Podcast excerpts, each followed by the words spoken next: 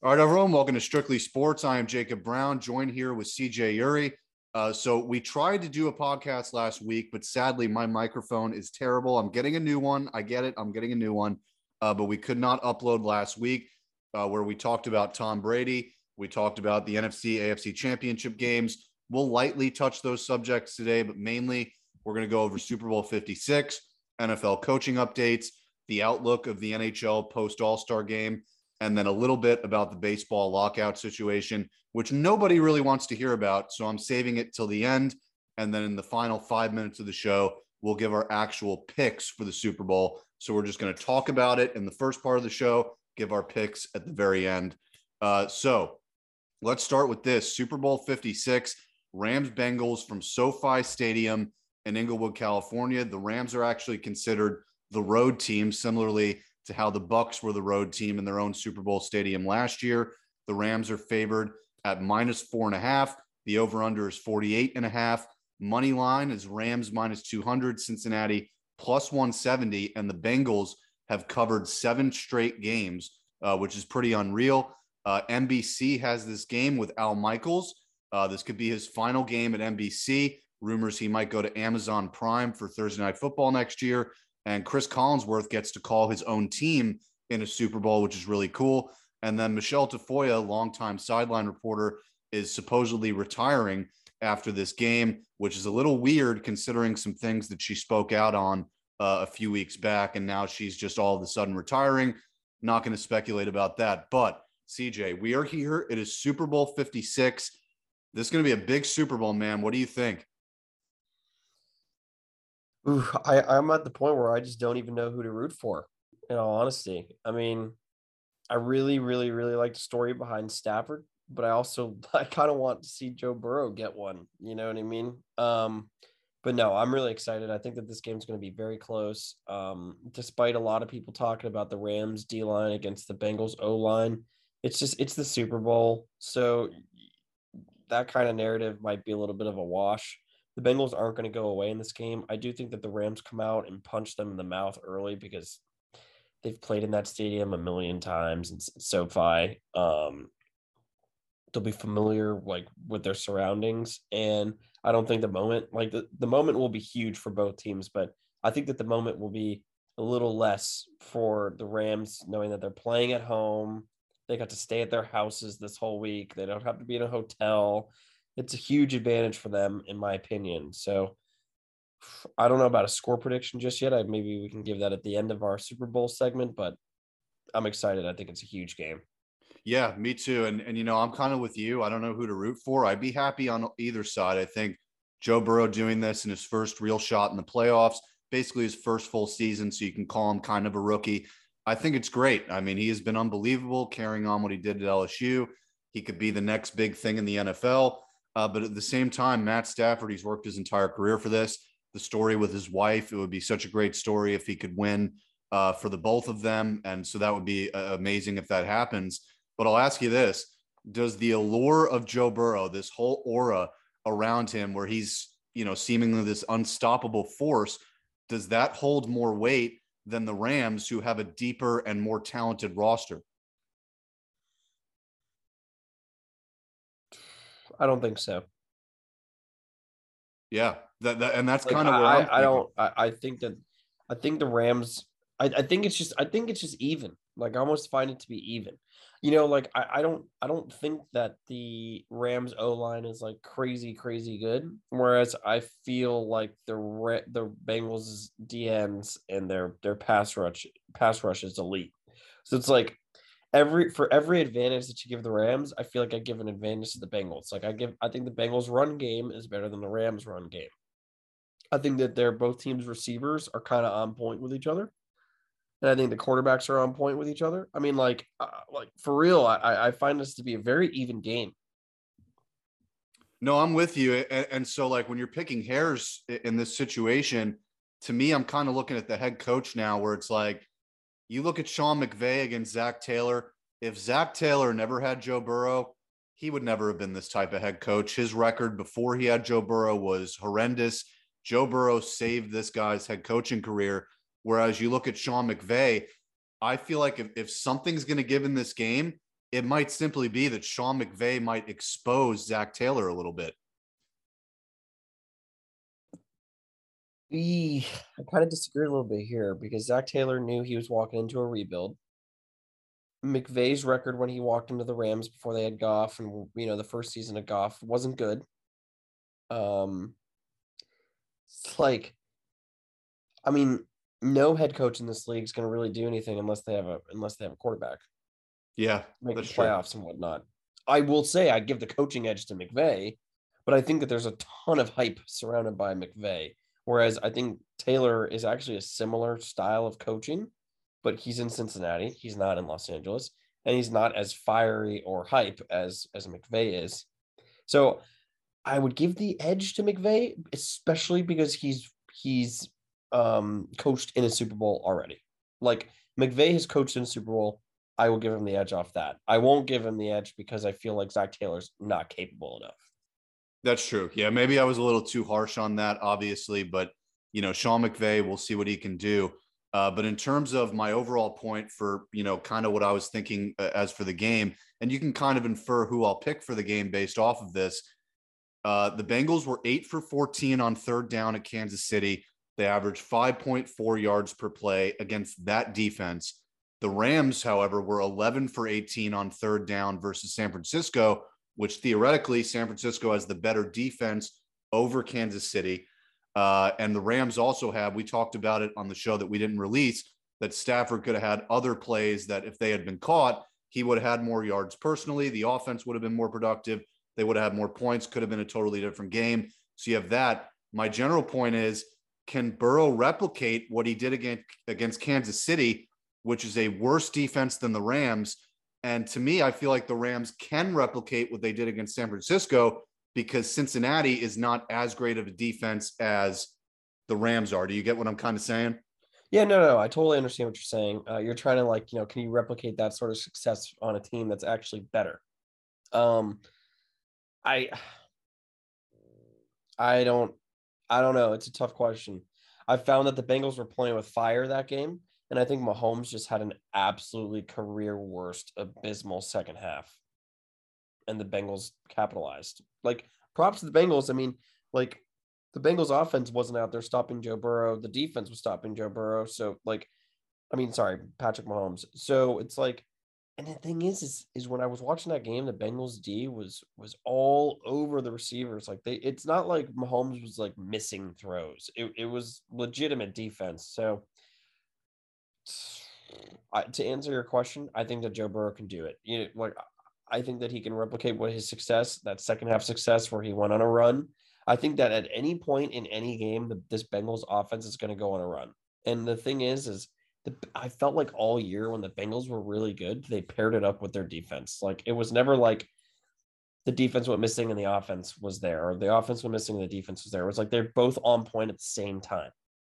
So yeah. that was what happened in the second half of that Chiefs game.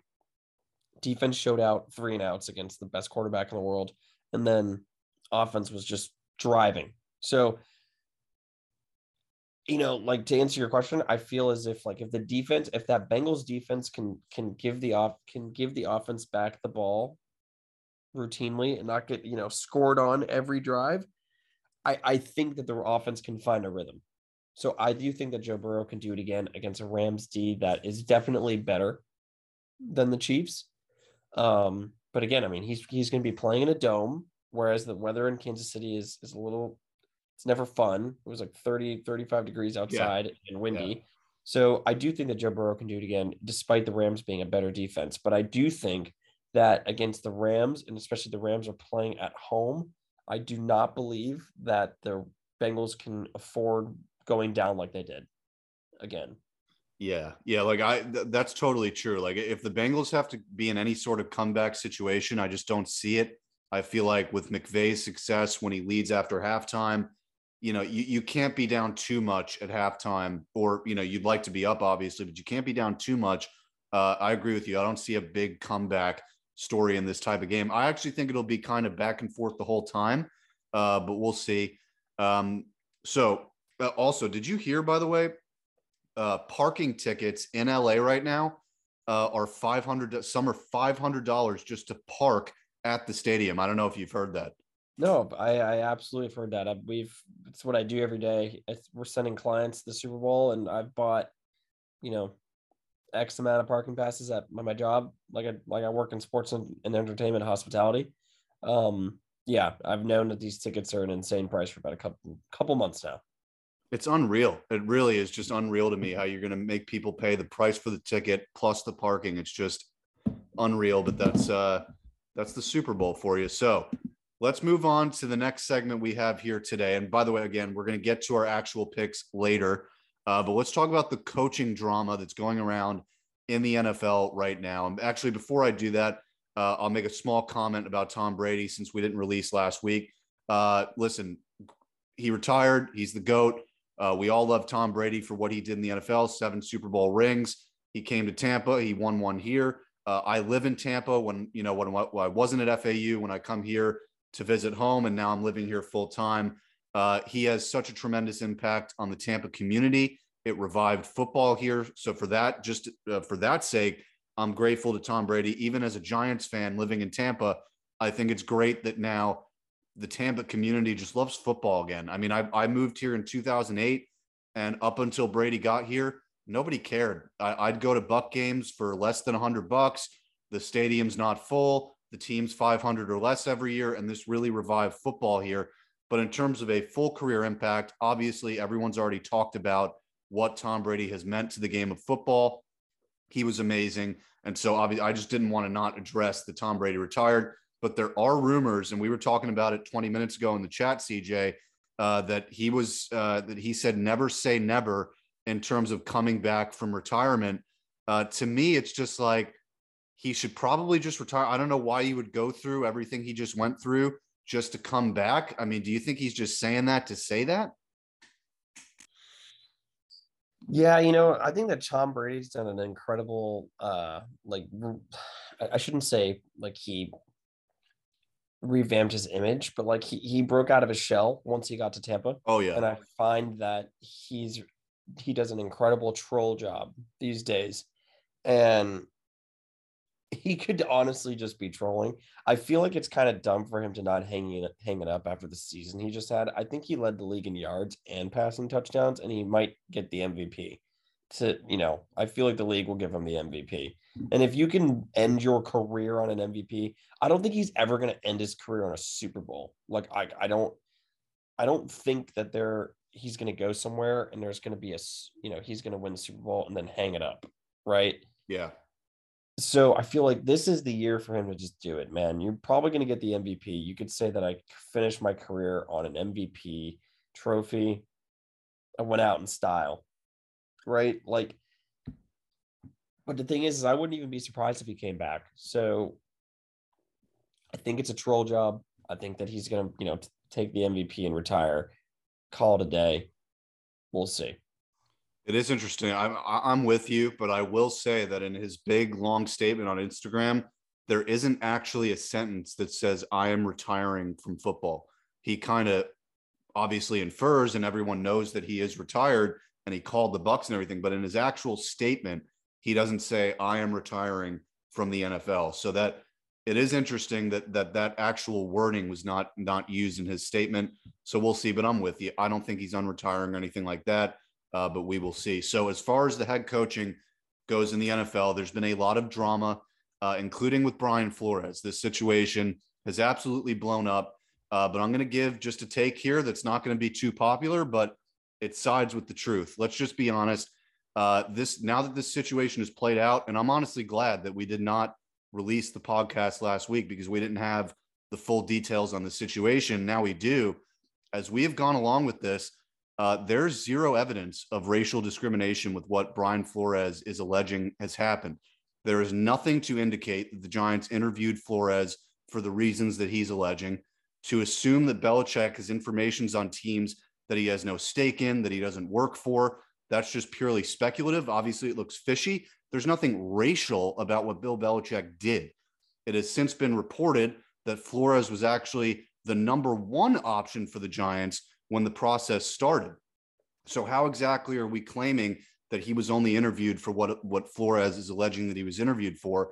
Not even to mention that Tiki Barber came out, obviously Giants legend, and he came out and talked about how much the Mara family means to him. So all these people that are going after the Giants now with no evidence all over social media, calling the Giants, oh, the Giants are doing this, this was racial, blah, blah, blah.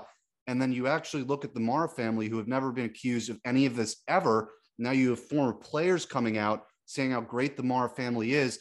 There's no basis to this. There's no history of the Mara family ever acting in this way. They had an African American GM for 10 plus years.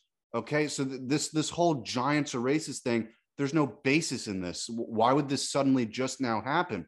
Um, as far as the Dolphin situation goes, nothing about asking your coach to tank is racist in of itself. It, it, it would be an NFL violation if Stephen Ross did that, but that's a Stephen Ross problem. That's not Brian Flores being trace, treated in a racist manner. As for the Tom Brady thing with, with going on the yacht when Tom Brady was still in contract, that's an NFL violation on Stephen Ross for trying to go and tamper with Tom Brady. That's not a racist thing.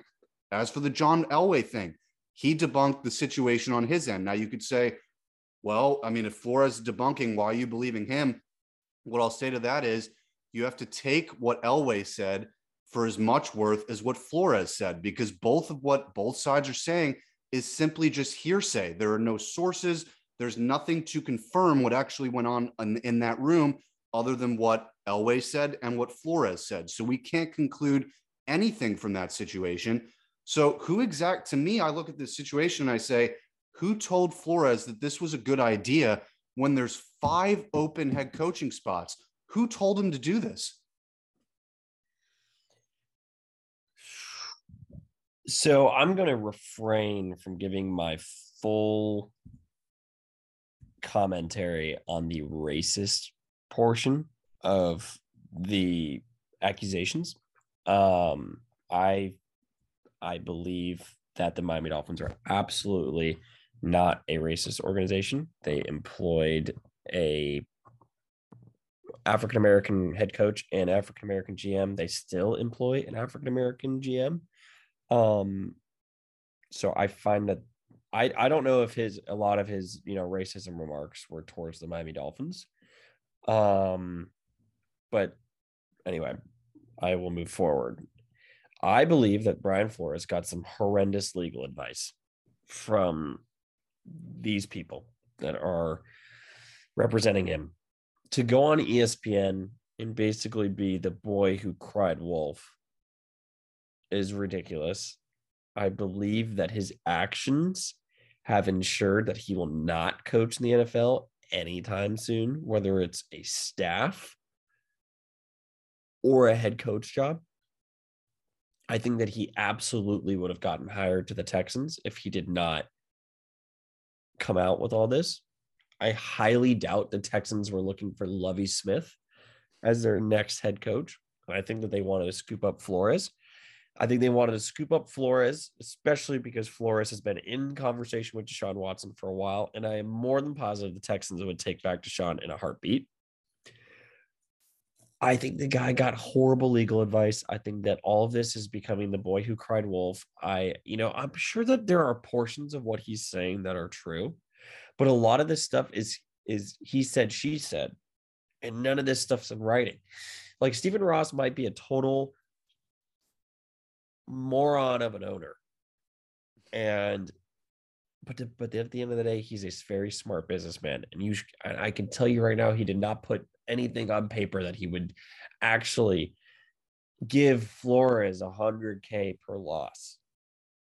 And part of me hmm. thinks it's highly unlikely that John Elway showed up to an interview drunk.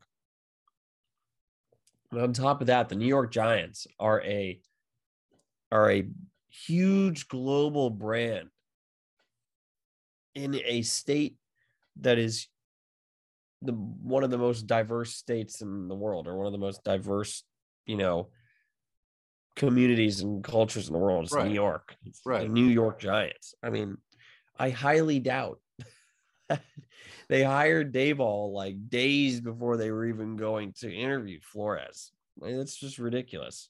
Like, and for the Giants to not take Flores seriously would be kind of dumb. Flores, I believe, to his core, is a fantastic coach.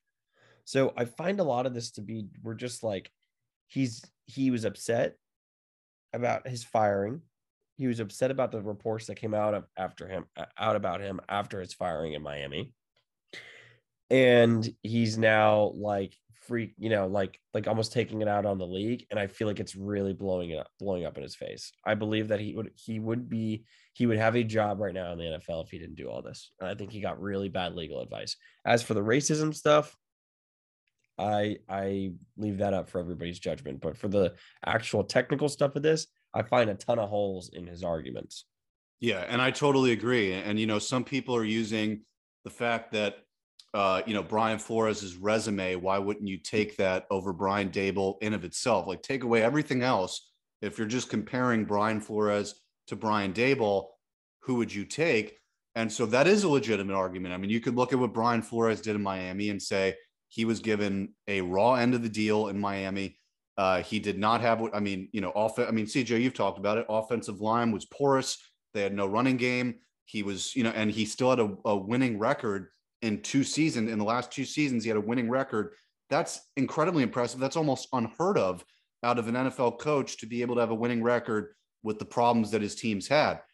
But if you also look at the logic that the Giants probably used, Brian Daboll, the year before that Brian Daboll got to Buffalo, Josh Allen had a 58.8% completion percentage.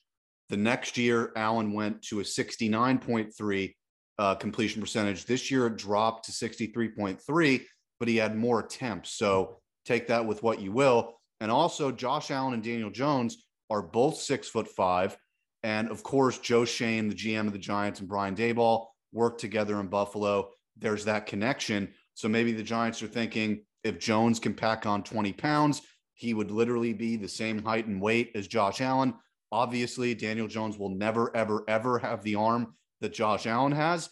But maybe the Giants' logic is okay, six foot five, 230. He had the, you know, Brian Daboll had that with Josh Allen. Maybe something comes to fruition. It doesn't have to necessarily mean that the Giants just discounted Brian Flores because of what Flores is alleging. Yeah, no, I I, I absolutely agree. I I I I'm gonna keep this one brief. I completely agree on that end. I find that Flores is a really good coach. I think he I think his legal team and the advice that he got and his impulse decisions might have just like ruined his immediate career. And I do think that the Brian Daboll hire for the Giants is a fantastic hire. I think for the fact that for the head coaching candidates, they were looking at Flores and Daboll shows that the Giants mean business. And sucks that Flores. I guess I wanted to see Flores land on his feet, but I think he would have landed on his feet if he didn't do all these things. I think that the Giants got a fantastic head coach in Daboll. I think that the offense is going to have some juice, and I think that he is definitely a leader. Um, he's lived in, you know, he's lived in New York now. Um, I think he understands how to win football. So good for the Giants, bad for Brian Flores. Agreed. Agreed. So let's move on to the non-controversial head coaches now. Uh, so we look at we'll we'll go over Kevin O'Connell first. He was the hire for the Minnesota Vikings. Uh, I put in my notes he is the former slash current offensive coordinator for the Rams because obviously they have the Super Bowl to play. Um, I like this hire a lot. Uh, Minnesota, with the weapons that they have, should have an offensive head coach. Adam Thielen, Justin Jefferson, Dalvin Cook. It looks like they're going to keep Kirk Cousins for one more year. Let's run it back with a guy that made an offense work in LA with McVay. I really like this hire. Yeah, I I I think that they, they just needed to change the pace from Mike Zimmer. I think that uh, Mike Zimmer, you know, overextended his stay in Minnesota. Uh, I think they had a couple good seasons here and there, but overall, it just wasn't good enough. I think that this will be a nice change in philosophy, and I think the big thing in Minnesota is like they've got pieces there, but they need to string it together as a team and especially as a defense. So who knows? Maybe this is the guy to do it. But I think I really think that you know the Vikings they kind of have like the pieces to be really good next year, and I think that they just needed some new ideas and new creativity in in that locker room, and I think they're about to get it. So I, I would actually say watch out for the Vikings next year. Yeah, and and I think really if they had been up to their potential this year, there is no way that the Eagles make the playoffs over the Vikings. I thought the Vikings were the better team all year. They just had really bad L's, and uh, you know I think if they had been not not necessarily coached correctly, quote unquote, but if they had played a more complete game throughout the season, I think they were a better team than the Eagles were. And there's really not that much separation in the NFC. So we will see. So moving on to the Bears head coach. Uh, this was a curious choice to me. They hired Matt Eberflus. Uh, he uh, he was the defensive coordinator of the Colts over the last few years, and and why it's curious to me is the number one issue for the Bears over the last few years has been moving the ball, and they hire a defensive head coach. What do you think about that? Yeah, um, I, I don't know. I, I don't even have a grade for this hire. I don't really know much about this guy. The Colts were up and down. Uh, I do think that the Colts defense is pretty decent this past year, but like, was it good enough for this guy to get a head coaching position at a at a organization that has extreme offensive issues? I don't know. Uh, like, yeah, I, I, don't know. But I, I, my friend Nick Didiana, who's who's from Chicago, massive Bears fan, said he actually really liked the hire and he likes the staff that's so far being put together. So who knows? But if I'm Justin Fields, I'm kind of like, come on, man. Like I like I want to pair up with a coach that can maximize everything out of me because we need the offense really bad. I will get run out of town if we don't get the offense going. oh yeah, no, Justin Field. I totally agree with you with Fields. What what Eberflus needs to make sure of is like Nick Didiana said, get a good offensive coordinator at least, get that in your system. But uh, we will see if it works. Uh, this is my least favorite hire, Dennis Allen with the Saints. Uh, his head coaching resume is awful. Uh, he's well under 500 as a head coach in his career. And to me, I feel like this is the Saints making a desperate attempt to kind of continue the Sean Payton philosophy. Obviously you know this is an, a promote a promotion within the organization. He obviously worked with sean payton. So uh, i feel like it's such a grab at let's try and keep this thing going with this mindset that sean payton had but it might just fall in their faces yeah i i, I agree with your with your statement that they're trying to um continue the sean payton era and philosophy i think that this is that's all this really is it's just an attempt at doing that whether it succeeds or not, we will see. I just think that the cap the the the cap hell that they're in is insurmountable, and I don't yeah. think the roster is any good. So no matter who they hired, I think it would have been a waste. So I almost feel like they were handcuffed in this position to just hire within. True. Yeah. I mean, they might just be saying we'll keep him until we do build up and get that for a better head coach in a few years. So you never know. Uh, Lovie Smith with the Texans, we kind of talked about that a few minutes ago. Uh, he actually made a quote yesterday. They asked him, "When did you become a part of the hiring, you know, process? Or when when do you think you were a candidate?" And he said, "I don't really know." He said something. I'm not directly quoting him. He said something like, uh, "I don't really know when I became a top candidate." We all know when. Uh, I think Lovie Smith is still deserving of a head, of a head coaching job. He's a 500 head coach for a team that has a lot of issues. Uh, he's an older head coach. He can kind of, you know, I don't think it's a bad hire. If they had hired Josh McCown, which was rumored, uh, former quarterback in the NFL, he had zero head coaching experience.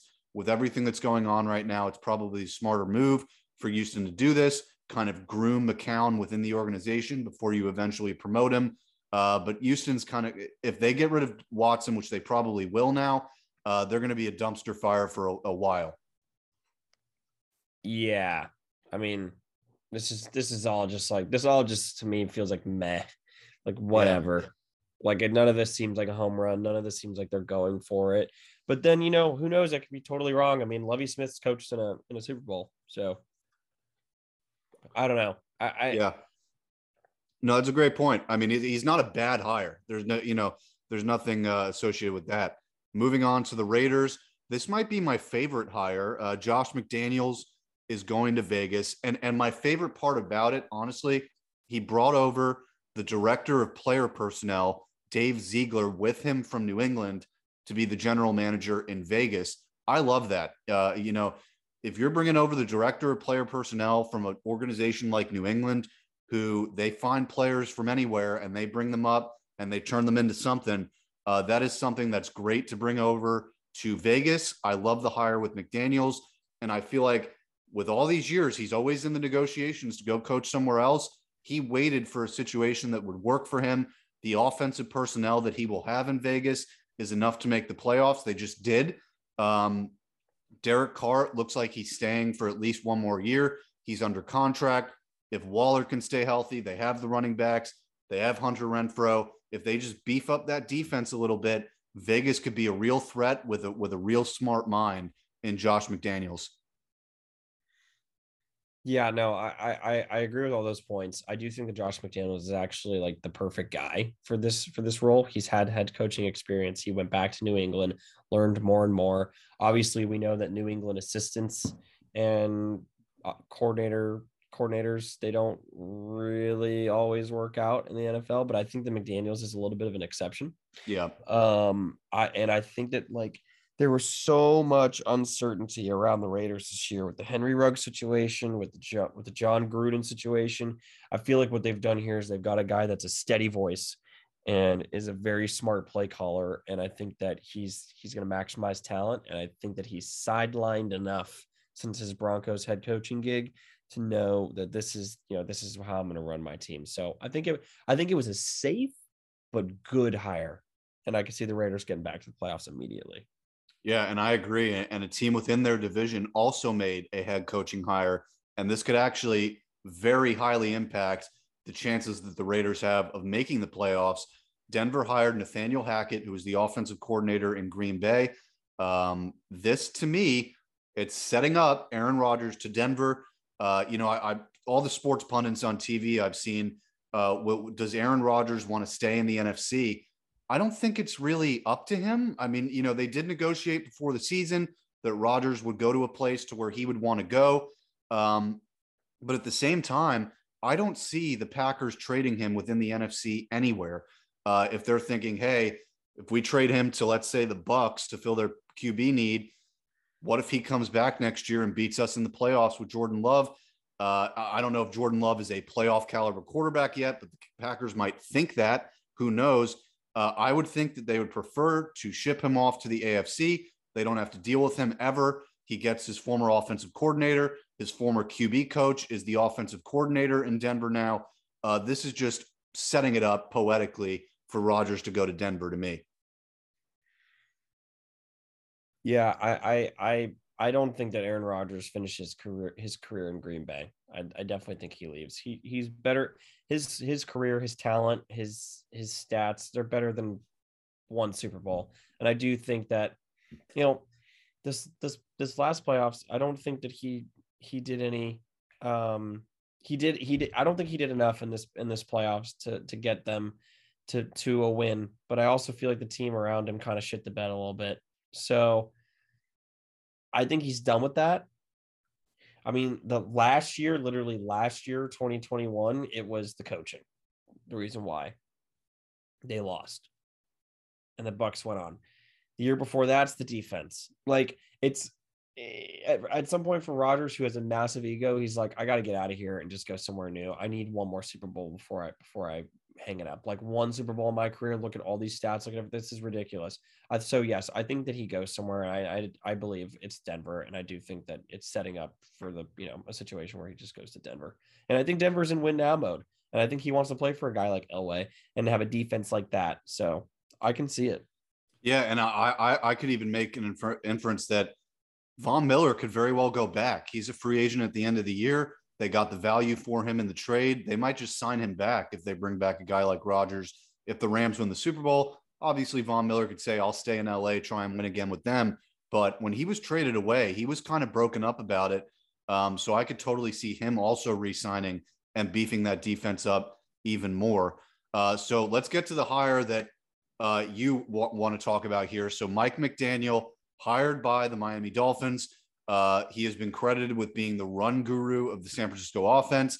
He got Jimmy G farther in the playoffs than anyone would have expected twice. Uh, CJ, the floor is yours with this guy. Dude, this was who I was hoping we would get. It was I was always saying it's either McDaniel or Harbaugh for me. I don't want anybody else. No offense to you. I didn't want Daboll. Daboll has actually been in the Miami Dolphins organization before. He's been an offensive coordinator for Miami before. It didn't really work out. Mm-hmm. I found that the team never knew what they were doing. That was 10 years ago, 10 or 11 years ago. So it's been a while. He's had a ton of time to season. I still think it's a good hire for the Giants, but I just I didn't want a guy that was already here. Okay. So we go down to Harbaugh McDaniel. Harbaugh's not coming. Now it's now it's between McDaniel and Kellen Moore. I'm like, you can't, I don't want Kellen Moore. I was ecstatic when it was Mike McDaniel. This is a guy who comes from a head coaching tree where he's been with Shanahan, the Shanahan family his whole career. He's been with Sean McVay. He's been with with uh, Mike LaFleur. Like I'm a huge fan of where this guy's come from, and I've seen a ton of his clips on how he teaches players things and the thing is, is a Mike McDaniel offense is a physical, physical offense that not only can run the ball but can throw it in tight areas, and and they're not afraid to get physical. And he's a huge, huge fan of building the O line properly, and we have never had an O line. And the big thing is, is I believe that he's a huge believer in Tua. Whether anybody is a believer in Tua or not, I don't care. He has never once in his career had a head coach in, in the NFL that believed in him. He went through four offensive coordinators, or technically three, but two. He had two offensive coordinators this year. He was in a really crappy offense. He had a horribly built O line, and now you have a coach that's coming in and saying like, "I'm going to right the ship." If you're Tua, you have to be happy. He's finally going to play confident. I think that we are finally going to have an offense that's actually watchable. Flores was here for three years, and the offense was absolutely horrendous for three straight years. So I'm a massive fan of this hire, and I believe that this is a guy that could be here for a long time. And oh, yeah, if he can break the the three year threshold that any that these coaches have not been able to do and be here for a fourth season, in my mind, that's already success. So I'm a huge Mike McDaniel fan. I believe the Dolphins are poised to do some big things. And what I love about this is Mike McDaniel knows. Like Mike McDaniel might be a huge Tua fan, but the big thing is, is he knows that he can come here and make this roster what he wants. They have the number one cap space in free agency this this summer. He's going to go and build a team that he wants, and I feel like the team that Mike McDaniel wants is a winner. So I'm a huge fan. The X's and O's will be great, and now we can properly evaluate Tua. Whereas there was a ton of question marks as to talk about his performance because one week he'd have 300 yards and three touchdowns, and the next week he'd have 110 yards and two interceptions. But you would watch the offense, and even in wins, it was horrible. But now you can actually evaluate is this guy our guy or not? Because Mike McDaniel is going to make him take shots down the field. He's going to make him be a quarterback that lines up in shotgun and has to gunsling it at times in games. I love that. So now we're going to know. And the best part is, is I'm sure the front office said, we want you to believe in Tua and we want Tua to have a fantastic year. But hey, look, if you instill your offense and we all, we all see that the offense is opened up and he can't throw and this isn't good, then we then we scratch it. He had his three years here and we, we move on and you find the quarterback that you want next summer. I'm a oh, huge fan. Yeah. I think this is a win-win for everybody. Fresh ideas. And the Dolphins haven't had a head coach like this that was actually fun in the media in a long time. Yeah, and I'm I'm with you on all those points. And to me, if he could make Jimmy G work and get him as far in the playoffs as he did, what's the real difference between Tua and Jimmy G just based on eye test?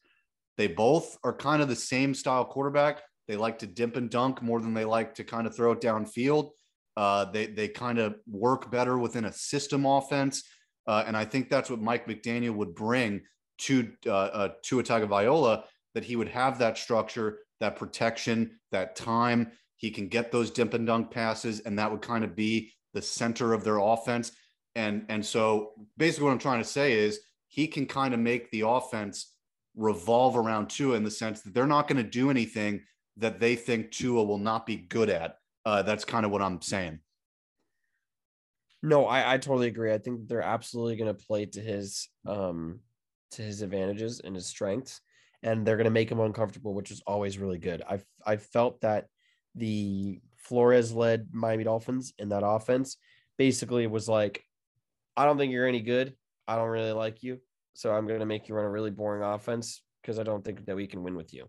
Whereas Mike McDaniel's going to say, we can win because of you and let's go win because of you. And if you show me that we can't, then we can't. Simple, which I love. And then he comes in with an already intact defense that's really good and a ton of money to spend. I'm a huge fan. I I, think that this just this just works out. Yeah, me too. And uh, he looks like you a little bit too, CJ. I mean, that might influence your opinion there. Dude, he's a stud.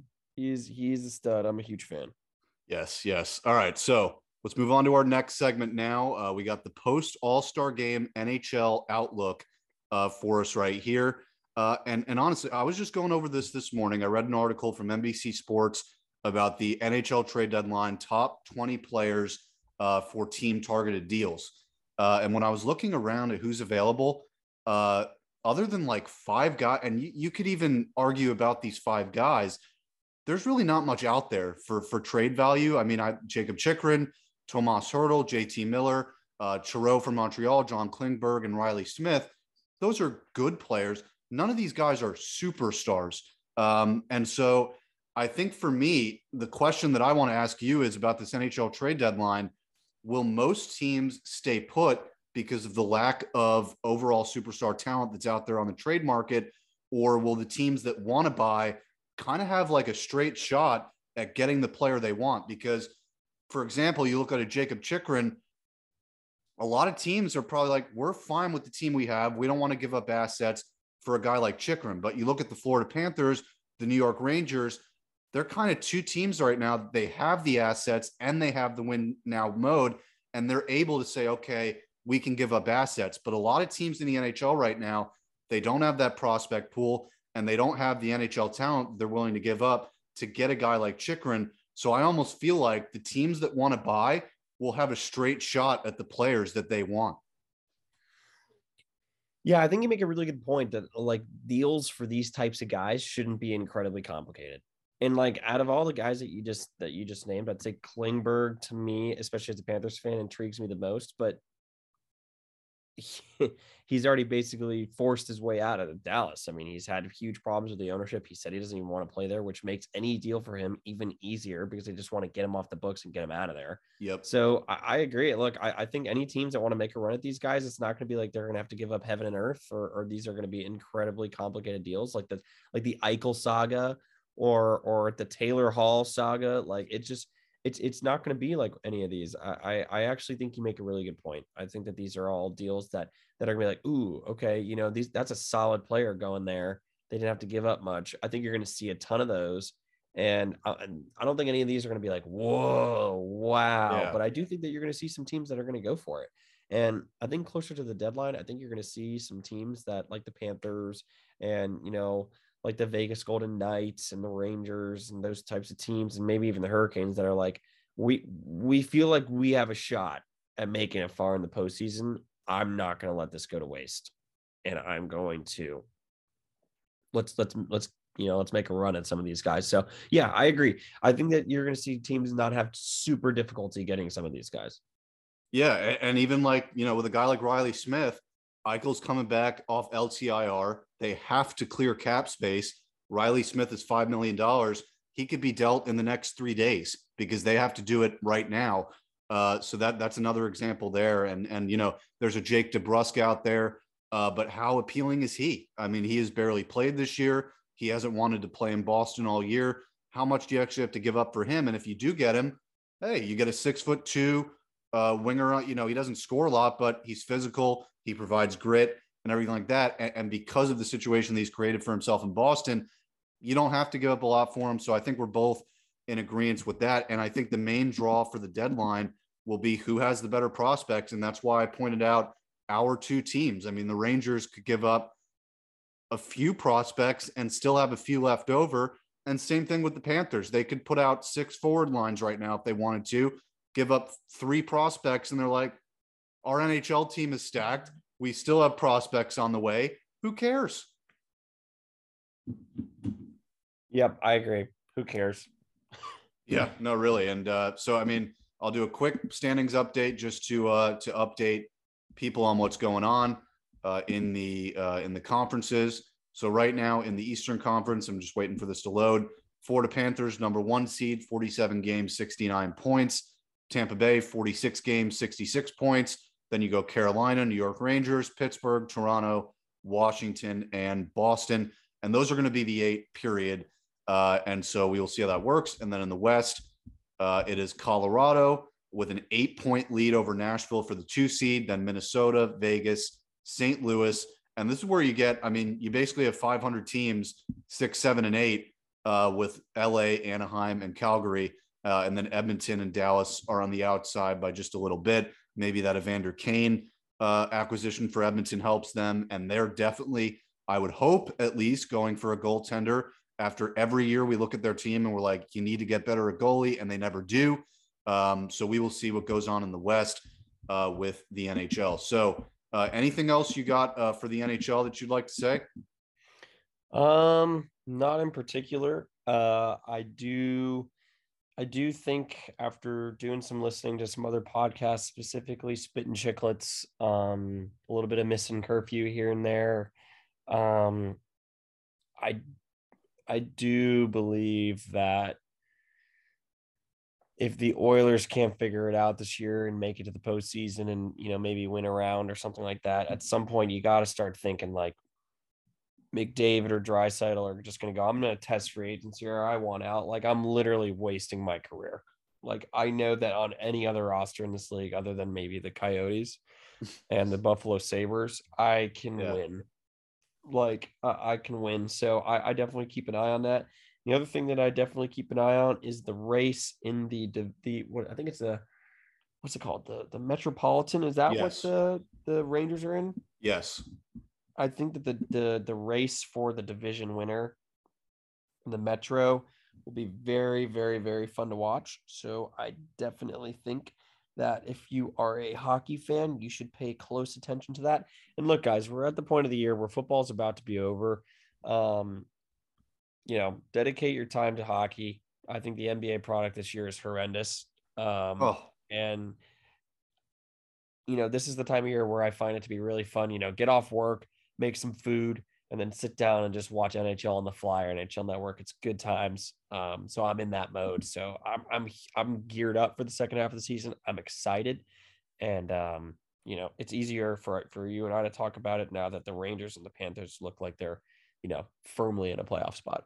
Yeah, no, it's going to be a lot of fun, man. It's going to be a big uh, race to the finish. Trade deadline March 21st, though, uh, which is very late. Uh, you know, the se- the season's ending later than it normally would, but still, I think March 21st is a very late date uh, for a trade deadline. It's usually the beginning of March. Um, so again, though, I, I do think some deals are going to have to happen well before that, like a Reilly Smith. So there will be some stuff going on with that, and we will update you on the pod when those things do happen. Uh, and then little hockey news here too. Uh, Tuukka Rask article came out last night uh, that he may be retiring after he came back. His first start was really good. After that, he kind of got progressively worse.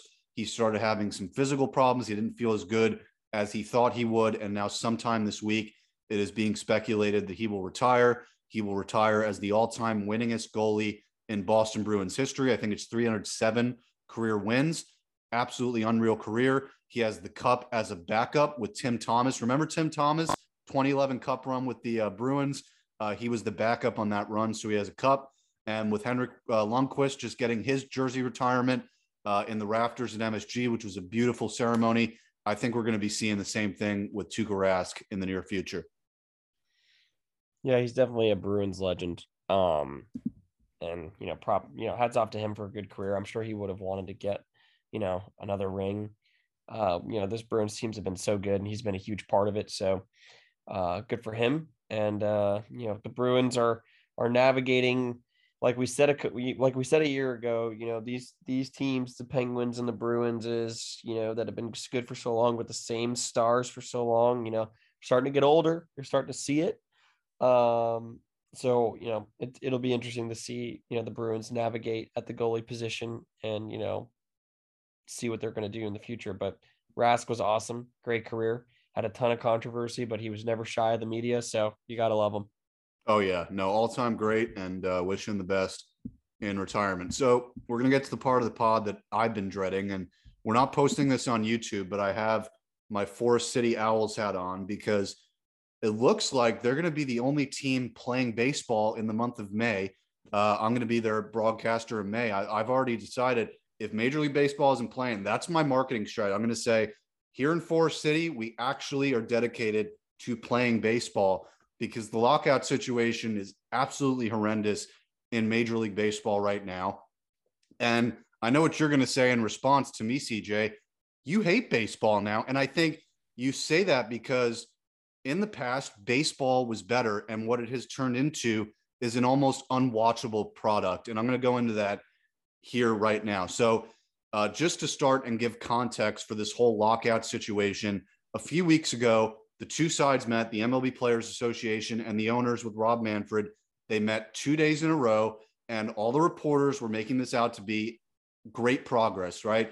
Oh, they're sitting in the room, they're talking. They came to some sort of an agreement over free agency to where initially you had baseball free agents. They said, we want players to be to, to not have the six years of service time when they come up to the big leagues. These teams manipulate the time. So, for example, uh, the Kris Bryant situation years ago, the Cubs waited until the third week of April to call up Kris Bryant because that gave them an extra year of control over his contract. Obviously, players hate that. And it's not just the players. And this is what the owners try to twist this into.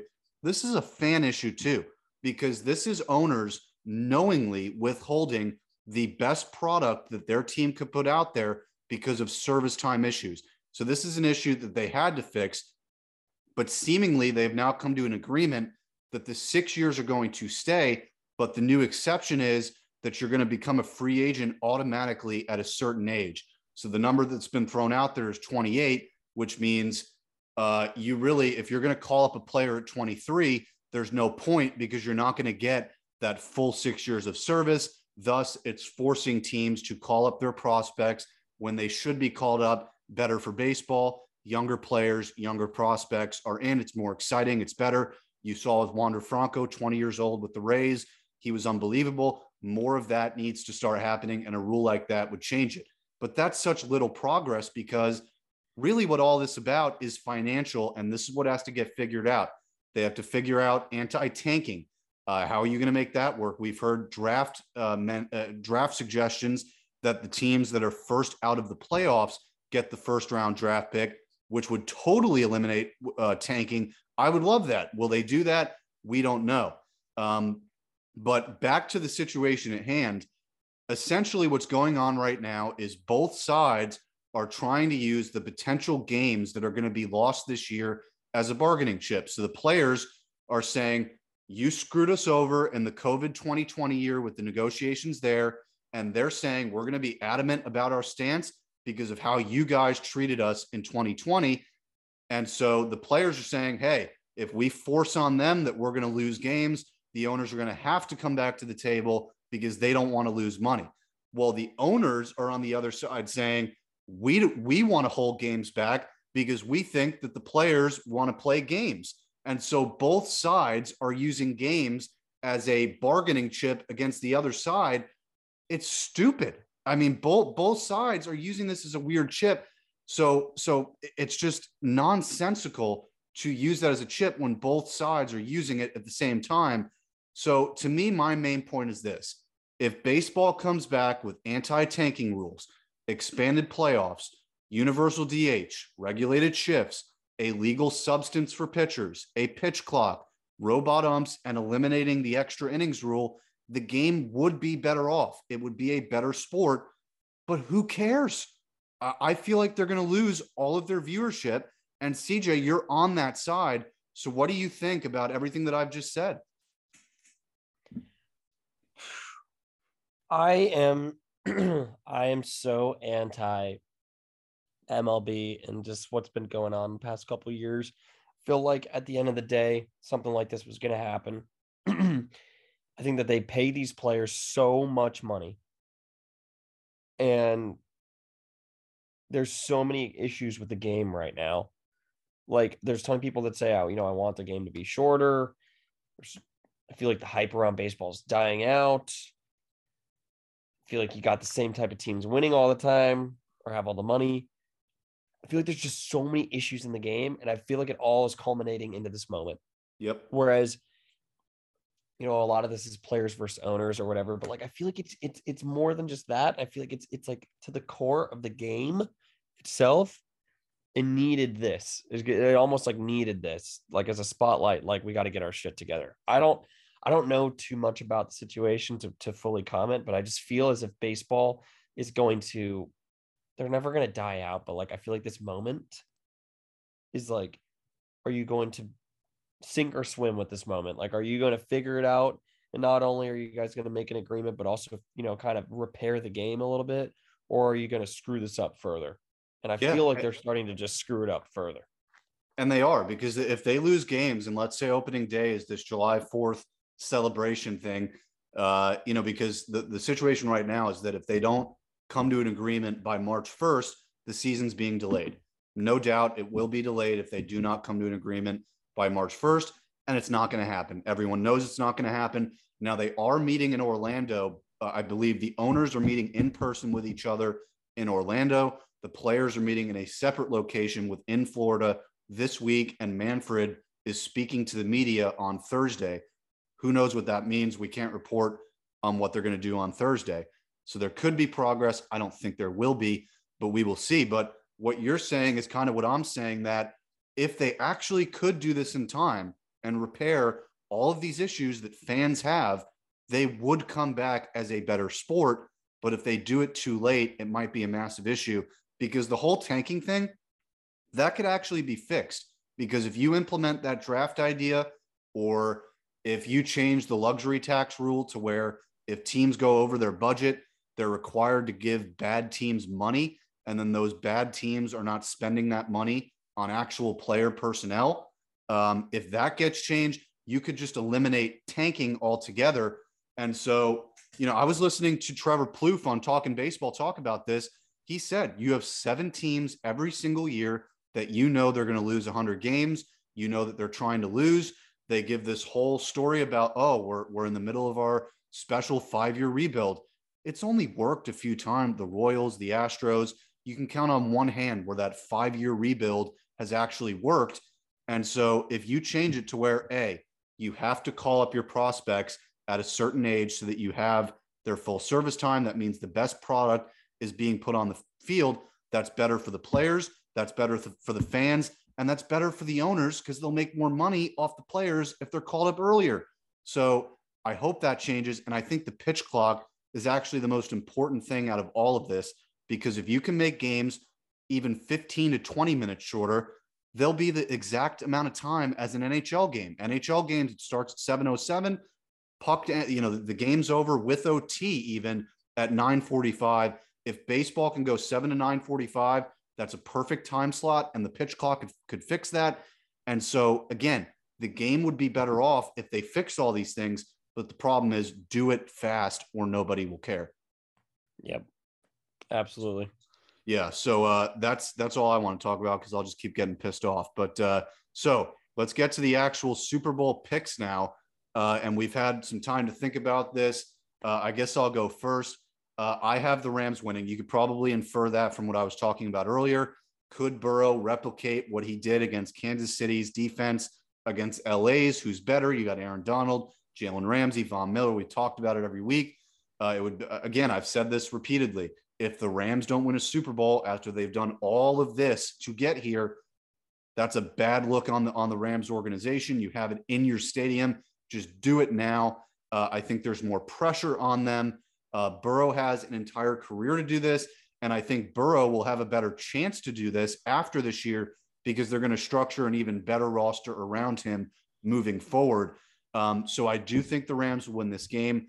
I think that it will be closer than what the line says. I think it'll be a 30 to 27 final for the Rams right at the end of regulation. That is my prediction for the Super Bowl. Hmm. I'm going to go ahead and I'm going to take the Rams and I'm going to say 27 to 24. I think that it is a takes a last second drive for the uh or like a you know 1 minute drill 45 second drive for the Rams to come down the field and win it.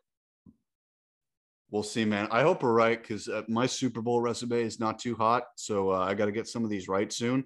Uh, so hopefully that'll be fun. Halftime show is going to be dope on Sunday, uh, 6.30 excuse me, kickoff on Sunday. It's going to be a lot of fun for the Super Bowl. And of course, uh, after the game, we're going to come back with a pod next week talking about how all of it went down. Uh, so this was a great pod, CJ.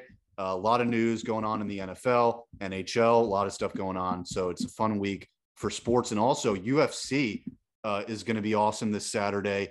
Uh, so great back-to-back weekend of UFC Saturday night, Sunday night Super Bowl. Going to be a lot of fun um, for that. Uh, have you been watching UFC at all? Yeah, I, I, watch it all the time. It's it's it's great. I was actually supposed to be there for the fight this weekend, but I have a work trip. No way. Um, wow. Yeah, my buddy's going for his birthday. I was supposed to be there, uh, but I have a work trip going, so I'm not going to be there anymore. But yeah, I'm excited for the, for the, this weekend. It's just it's a great weekend for sports for sure. Absolutely, absolutely. So, uh, alrighty, guys, uh, this will be hopefully the last podcast that we do not put on YouTube. Uh, we will back be back there soon. Uh, we have actually switched podcast platforms to a service called Podbean. Uh, it is a website that I will link in the description below. We will have a website with articles. We will have the potential to do audio live streams that we can do at the same time on YouTube. So we're looking in to how we're going to configure all that out, but articles will be coming out soon. You can still subscribe to us on Apple Podcasts, iHeartRadio, Spotify. We're still on all those services. Podbean kind of just uploads the pod to those services for us, but Podbean gives us that website with the live streaming capability. So when all that stuff rolls out, we will let you guys know. Follow us on Twitter at Strictly Sports P, Facebook and Instagram at Strictly Sports Productions. My name is Jacob Browne. That was CJ Uri, and we will be back after the Super Bowl. See you guys next week.